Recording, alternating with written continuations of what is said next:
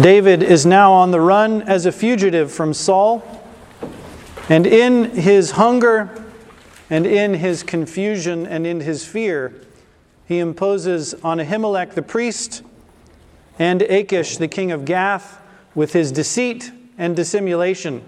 Hear now the reading of God's inspired, inerrant, and infallible word, profitable for us. 1 Samuel 21, starting at verse 1. Then came David to Nob, to Ahimelech the priest. And Ahimelech was afraid at the meeting of David and said unto him, Why art thou alone, and no man with thee? And David said unto Ahimelech the priest, The king hath commanded me a business, and hath said unto me, Let no man know anything of the business whereabout I send thee, and what I have commanded thee. And I have appointed my servants to such and such a place. Now, therefore, what is under thine hand? Give me five loaves of bread in mine hand, or what there is present. And the priest answered David and said, There is no common bread under mine hand, but there is hallowed bread. If the young men have kept themselves at least from women. And David answered the priest and said unto him, Of a truth, Women have been kept from us about these three days since I came out, and the vessels of the young men are holy. And the bread is, in a manner, common, yea, though it were sanctified this day in the vessel.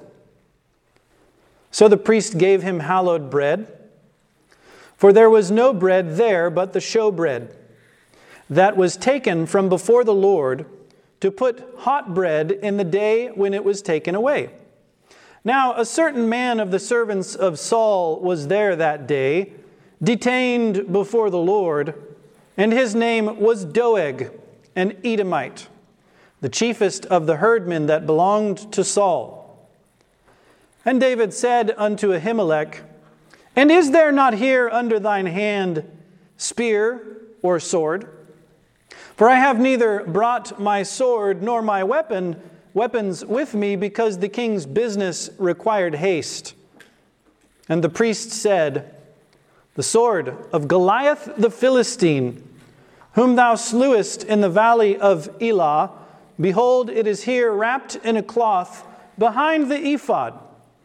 If thou wilt take that, take it. For there is no other save that here. And David said, There is none like that. Give it me. And David arose and fled that day for fear of Saul, and went to Achish the king of Gath. And the servants of Achish said unto him, Is not this David the king of the land?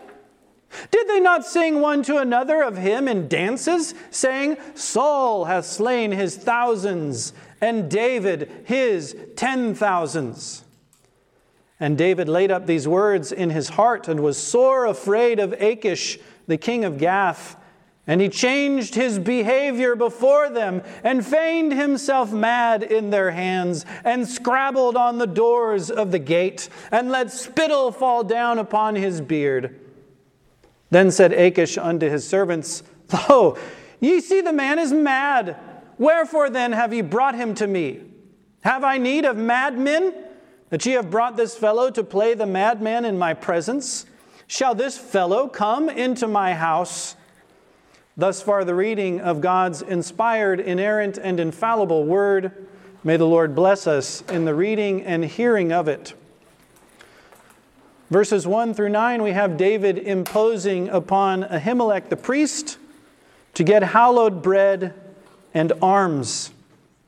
Verse 1 tells us this was Ahimelech he is also called Ahiah in chapter 14, verse 3. Often in the Old Testament, men had various names, as in our day. Sometimes people will have a nickname or a middle name or a name that develops over time. He is also called Abiathar by our Lord Jesus Christ in Mark chapter 2, 26. This man had three distinct names. He was the son of Ahitub, grandson of Phinehas, great grandson of Eli, as we read in chapter 14, verse 3 as well. His name, Ahi, means my brother Melech is king. The name Ahiah means my brother is Jehovah. In other words, I am related to Jehovah himself, who is my king. Very good name. His name Abiathar means my father is great. His son was also called Abiathar, as we will read, God willing, this evening. Verse 2 David speaking to him after Ahimelech makes him known his fear I'm afraid of you. Why are you by yourself? David lies. David said unto Ahimelech, the priest, notice God puts that in there so you see the heinousness of the sin. He says, The king hath commanded me a business and hath said unto me, Let no man know anything of the business I've sent you on. Now, was that true? No. It is a lie. In fact, it is a lie that will cost Ahimelech and his household, and his wives, and his sucking children, and his cattle their lives. And David will confess this, as we'll see, God willing, in chapter 22. The Westminster annotations say it was a great sin which David committed in telling this pernicious lie. Though his present necessity did much extenuate it, seeing hunger, as we used to say, breaketh through stone walls, and necessity hath no law, yet David did himself not so excuse it. Many people will excuse David and say, Look, it's okay.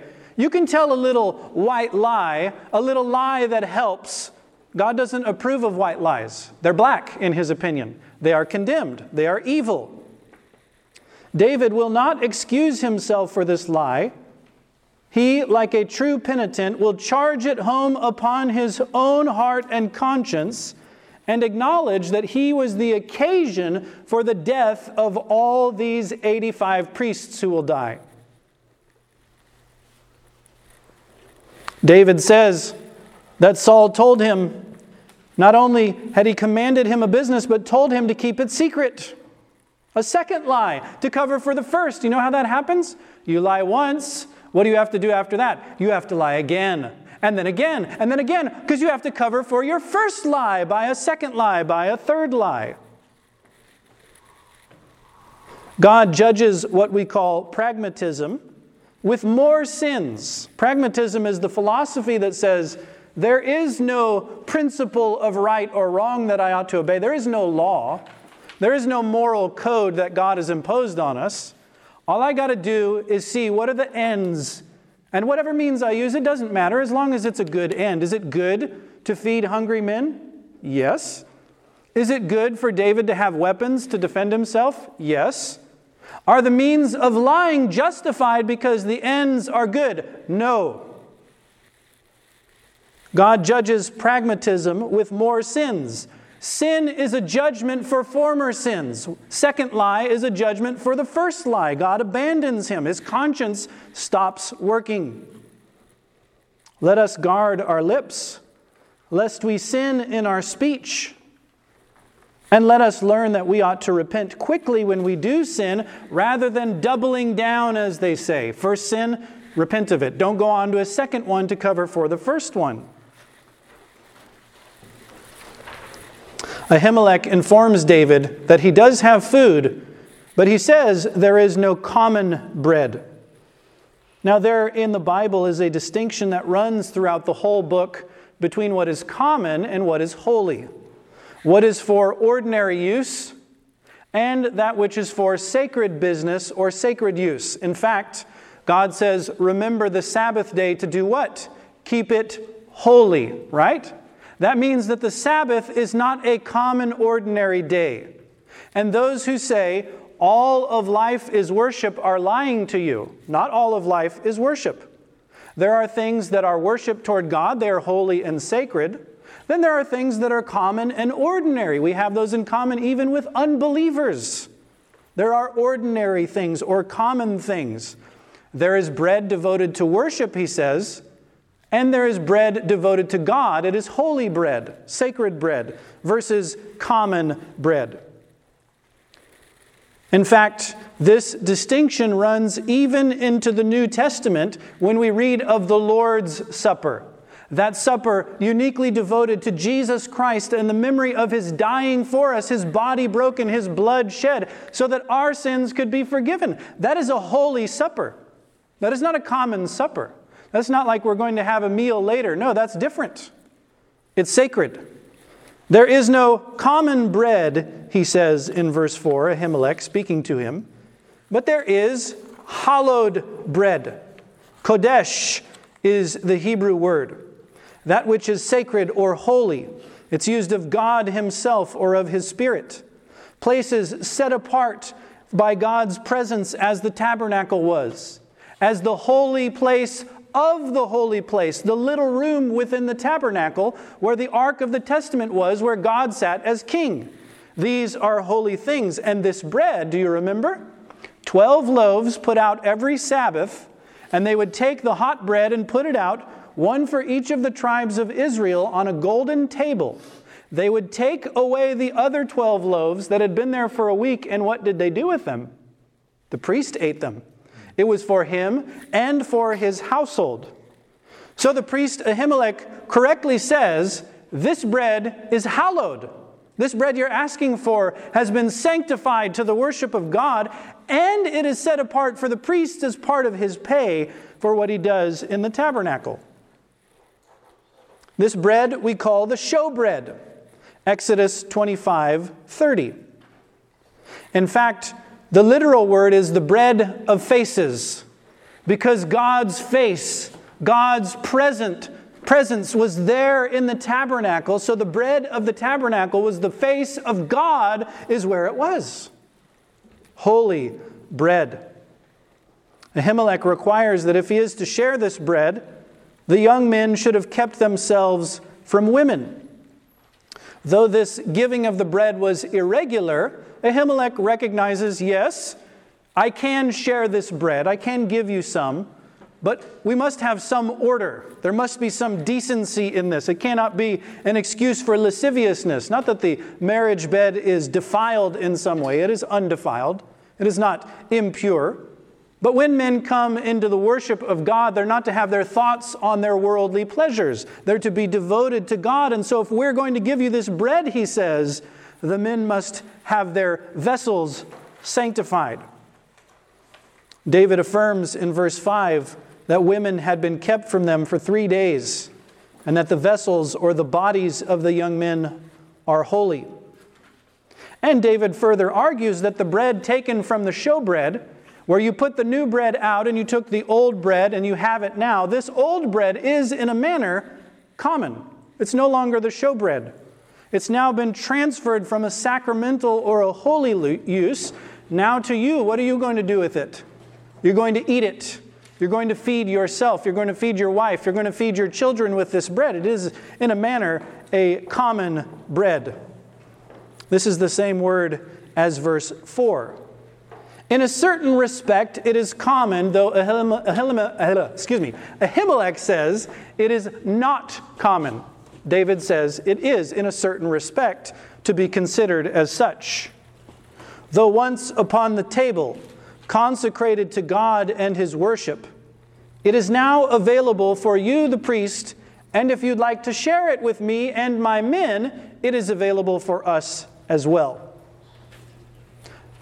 Now, this would seem to indicate that this was the Sabbath day. And Jesus argues from this passage in the Gospels, in fact, Matthew 12, verses 3 through 8, Mark chapter 2, verses 25 and 26, Luke chapter 6, verses 3 and 4, he argues that it is lawful to do good on the Sabbath day and to feed your bodies. And how does he prove it? Well, when David went into the tabernacle, and he was there with the priest, and all they had was hallowed bread. What did the priest say? I'm sorry, it's the Sabbath. This is sacred bread. You're going to have to starve. Is that what he said? No, he shares it with them. He gives him on the Sabbath of that bread that once was sanctified for holy use and now was available for common use. Let us learn to make wise use of the Sabbath you know, Satan has a temptation. Here's the Sabbath. You ought to keep it holy. So why don't you go into the, this ditch over here and say, well, it's not lawful even to do good on the Sabbath? Or he says, well, it is lawful to do necessary things, so let's turn everything into a necessary thing. Well, it's necessary that I have my job, and therefore I have to work on the Sabbath. No. You could do the work on another day. It doesn't have to happen on this day. You see, Satan has ditches on either side. Either be overly scrupulous or be too loose. That's what Satan wants. He doesn't want you to obey what God says. The Sabbath has always allowed for works of necessity and works of mercy. Do we care for our animals on the Sabbath? Yes, we do. Do we feed our bodies? Yes, we do. May we visit the sick? May we visit those imprisoned unjustly? Of course we can. It is lawful to do good on the Sabbath. The bread was the showbread, verse 6 informs us, taken from before the Lord to put hot bread in the day when it was taken away. This is the rite described in Leviticus chapter 24, verses 5 through 9, the weekly Sabbath and the switching out of the showbread. It is a ruled case that in all matters of weighty concernment, ceremonials must give place to morals when they cannot both stand together. Here you have a ceremonial law. This bread is hallowed sanctified to God, the bread of the showbread, the bread of faces. Here you have a moral necessity. A man must eat, he must feed his body. God says, Thou shalt not kill. That prohibits us from starving ourselves to death. We must defend our lives. We must sustain our lives. So the moral law says, Thou shalt not kill, and the ceremonial law says, This is hallowed bread. You can't eat it. What is the resolution if the two cannot stand together? Now, this is different from people giving up the ceremonies that God has commanded at the drop of a hat as if everything were necessity when it is not. Let us discern the Lord's will. Let us live under His grace and under His holy law. Now, notice, David is here, but someone else is here, aren't they? Verse 7 tells us who. Detained before the Lord was Doeg the Edomite. Now we're going to find that Doeg is a flatterer, a slanderer, a murderer, a profane person, but what's he doing? He's detained before the Lord, isn't he? He's keeping the Sabbath. He's there in the holy place of God. Maybe he had a vow. What a holy man! No, what a hypocrite. Entering into God's courts planning to betray David when he sees him come in. Oh, oh, oh. this is going to be valuable information as we find in chapter 22.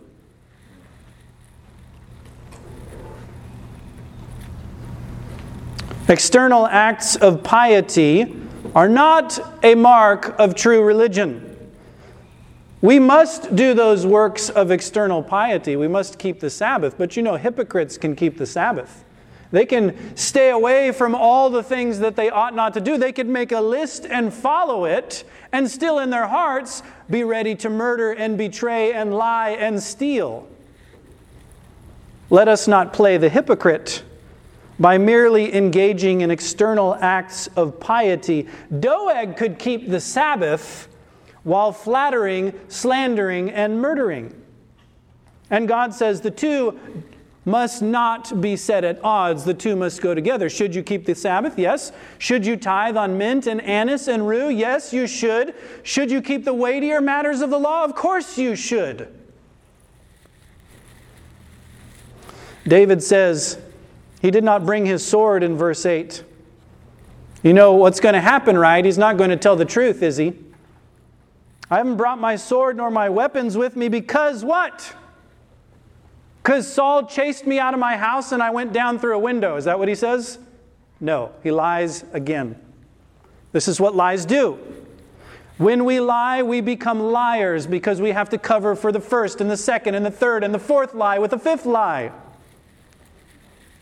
I didn't bring my sword. Um, the king's business required haste. No, it didn't. There was no king's business. The Westminster Annotations again.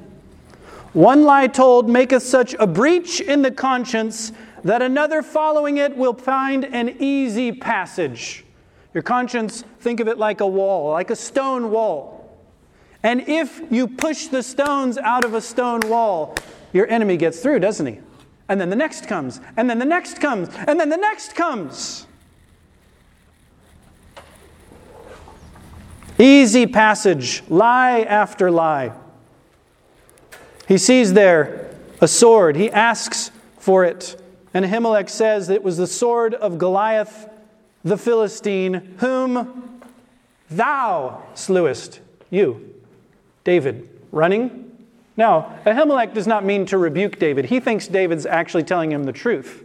We'll find this out in chapter 22. But what about David? What does he know? Well, David, at one time you had a staff in your hand, you had some stones and a slingshot, and you killed Goliath the Philistine. You took his sword out of his sheath, you chopped his head off. How? By God's power, by God's help. In the name of the Lord, you slew the giant. What's he doing now? Running from whom? Saul. Saul, who was cowering at the giant, you're now running from him. It's a rebuke to his conscience. He's forgotten the glorious power of God that helped him in time past, thou slewest him. David's unbelief is rebuked by God, not that Ahimelech meant so, but God did. David was fearless in times past, but he has forgotten those days. He is led to lie, to commit folly, to occasion the death of the innocent. David is then given that incomparable sword. And then verses 10 through 15, David imposes on Achish. He's not done yet. God, I believe, wakes him up at the end of this chapter as we read in the Psalms 34 and 56. But here he lies to the king of Gath. David arose and fled that day for fear of Saul, not trusting in God's promises fearing Saul. Is it wrong to flee your adversaries? It is not. Is it wrong to fear men? Yes, it is. You may do the same action with a different attitude, and it will be fine or sinful depending on your attitude. Here he flees for fear of Saul. Now, please, let's think this through. David has slain Goliath. What is he carrying around when he goes to the hometown of Goliath? the very sword he drew out of Goliath's sheath and chopped his head off. You think they're not going to recognize that sword? He's gone mad. He's gone crazy. He's not possessed of his wits. Why? Why? Because he's fearing. Achish is also called Abimelech. Abimelech being the title, my father is king. The kings of the Philistines named all of their kings that. Goliath was from Gath. He possesses his sword and strolls into town. And what do you think is going to happen, David? Fear of creatures, where does it come from? Does God give us a spirit of fear? It's from beneath, it's from human wisdom, it's from the devil. Be afraid of creatures. God says, Fear me, and you need fear no man. We say, Yeah, but you don't understand. You see, they're really big and scary, and Saul's hunting me down, and he's got all of his soldiers. The fear of man brings a snare. It is derived from foolishness and it leads to insanity. Let us more and more mortify, put off, put to death, put away the fear of man. Walk in God's commandments. Trust in His promises. This is how we get rid of the fear of man. What has God promised me that He will do for me? What has God commanded me, the duty He requires? These two keep us from fearing man. If we forget His promises, we fear men. If we forget His precepts and His commandments, we fear men. God says, Fear me. So we must put off the fear of man we must do the will of God. We must trust in His promises. Notice, What do the Philistines say? Is not this David? What do they call him? The king? The king of the land was David king? No. Did he lead their armies into battle? Yes. Was he, you might say, the commander in chief of the forces of Israel? Yes. Maybe they even knew he had been anointed as king, but they think he's king. Oh, yeah. You remember that song they were playing about a year and a half ago? What was it? Saul, he slew a thousand, a couple thousand. David, tens of thousands. The Philistines knew this song. Did they not sing one to another of him in dances, saying, Saul hath slain his thousands and David his ten thousands? Chapter 18, verses 7 and 8. Do you remember this was the occasion of Saul's demonic rage and jealousy against David? It flipped like a switch. Soon as the radio came on and he heard the song, he hates David. He wants him dead. David then lays these words up in his heart. He remembers them, he rehearses them, he thinks and makes conclusions concerning them. And David, rather than again being pushed back to trusting in God, he says, No, I'm afraid now, not just of Saul. Who else is he afraid of? Achish. Sore afraid. Meod, greatly, mega afraid, out of his mind with fear he goes down and down and down. The fear of man brings a snare, but whoso trusteth in the Lord shall be safe. David is trapped. He's snared by the fear of man. And so, what does he do? He changed his behavior before them. Now, when we say behavior, it often gives the connotation of how you conduct yourself, and that is proper and correct. And that even translates this word from Hebrew. But the word literally means your taste, your discernment, your power of understanding and discerning the taste of one thing from another. Do you think that black coffee tastes the same as a donut? No. How do you know the difference? Your taste. Ooh, it's a little bitter. It's a bit strong, kind of shocks you if you have black coffee. What about a donut? Mm-hmm. oh, that tastes good. Think of your favorite flavor of donut. Oh, wow, that's great. The taste. He changed his power of discernment. He changed his conduct as if he were a lunatic, as if he were retarded, as if he were struck with madness or epilepsy. Is David a retard? Is he a madman? Is he an epileptic who has seizures? No, he's not. He feigned himself. That means faking, lying by actions, not just with words. As a rabid beast, spittle coming down onto his beard. Is that the sort of behavior for an honorable man who is to become king over his nation? It is not. He pretended to be as a wild animal with rabies. I note then that the servants of God often and sadly fall from their trust in God. Are we better than David? No, we are not. The servants of God often and sadly fall from their trust in God. We resort to all manner of foolishness because God chastens us. That's how He chastens us, by turning us over to our own foolishness. It's like a spanking to remind us of our evil that we've done previously, to wake us up, and David will be awakened. In fact, the word his behavior, that's in Psalm 34 in the title. When David changed his behavior before Abimelech, chapter 34 of the Psalms, verse 8, the very same psalm, David says, Oh, taste and see that the Lord is good. Blessed is the man that trusteth in him. You see, the verb is the same as the noun. He changed his taste. Now he commands us taste and see that the Lord is good. Use your power of discernment and judgment to know the difference between the wickedness of false gods and the goodness of God, the goodness of trusting in God, and the evil and the foul taste of fearing man. It's a play on words.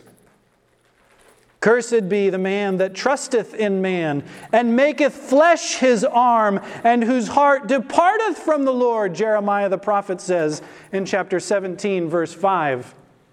We are cursed if we fear men, if we hope in man, if we make him our strength, our arm, if we fear him rather than fearing God. David, Psalm 56, verse 4, on this very occasion of his feigning madness. In God I will praise his word.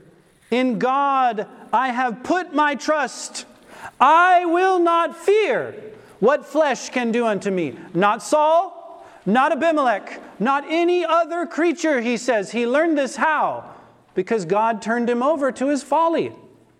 God turned him over to his madness. Psalm 34, also on this occasion, verses 12 and 13. What man is he that desireth life and loveth many days, that he may see good? Keep thy tongue from evil and thy lips from speaking guile. Do you know what David's been doing? Guile after guile after guile after deceit. He's learned his lesson, hasn't he? Let us learn our lesson. Let us humble ourselves from our deceits, our tricks, our masks, our lies, our reliance upon the wisdom of the flesh. Look what he does, verse 13. Scrabbled on the doors of the gate and let his spittle fall down upon his beard. No sense, no reason, no composure, not the mighty warrior, not serving a mighty God, but a madman with uncontrolled stupidity. Unbelief brothers and sisters, is madness, lunacy. God has all power. He's made promises of good to us. Can He not fulfill those promises? Can He not do what He has said He will do? Why would we not trust Him? Why would we not fear Him? And yet, here's David trusting in his wits, disobeying the divine law. You can lie with your actions as well with your words. It's called dissimulation in the Bible, hypocrisy. It means you pretend to act a role. That's what a hypocrite is. In the ancient world, they had masks that they could put on their face when they played one role, and then they put that one behind their back and they put on a new mask to play the second role. They're called actors in our day. The Bible uses the word hypocrites. Pretend to be this, Oh, I'm in this company now, I'll pretend to be that. Oh, and this new situation arises, let me pretend to be this. Hypocrisy. Hypocrisy is lying by actions. This is what he's doing. Feigned himself mad, scrabbled on the door, spittle on his beard. Our larger catechism, question 144, asks concerning the duties required in the ninth commandment Thou shalt not bear false witness. The answer comes back. The duties required in the ninth commandment are the preserving and promoting of truth between man and man, study and practicing of whatsoever things are true, honest, lovely, and of good report. Let me ask you a question. If you pretend to be a madman, are you practicing something that is true? Not if you have the intention of deceiving the person. There's a place for comedy, of course. We all know a person doesn't mean to deceive when they make a joke. But if you have the intention of deceiving the other person by your actions or by your words, you're lying. God says that duty is ours. Consequences, who owns those? Do we? Do we control the outcomes? Do we control providence? No, we don't. we obey laws. The law says, Thou shalt not bear false witness. Well, if I don't lie, bad things will happen. Guess what? David lied and lied and lied. And guess what happened? Good things? No, bad things, as we'll see in chapter 22. Let us repent of saying that if my ends are good, the means I can use, it doesn't matter. As long as I have a good idea, a good intention. Abimelech then kicks him out. You see, this man is mad. Why did you bring him to me again? Don't I have enough lunatics in my court? Do I need one more? God delivers his own people out of his great grace, not because we deserve it. Did David deserve to be delivered through his great wisdom and deception? no. You know what, uh, what he could have done? What Achish could have done to him? String up the madman. I'm tired of these lunatics. He could have killed him. But did God allow that? Did he ordain that? Did he decree that? No. He was going to deliver his servant and humble him for his deceit, for his fear, for his trusting in the arm of the flesh, for his lips that spoke guile. Let us trust in God's mercy. Let us call upon his name and let us humble ourselves even as David did. And thus far, the exposition of 1 Samuel chapter 21.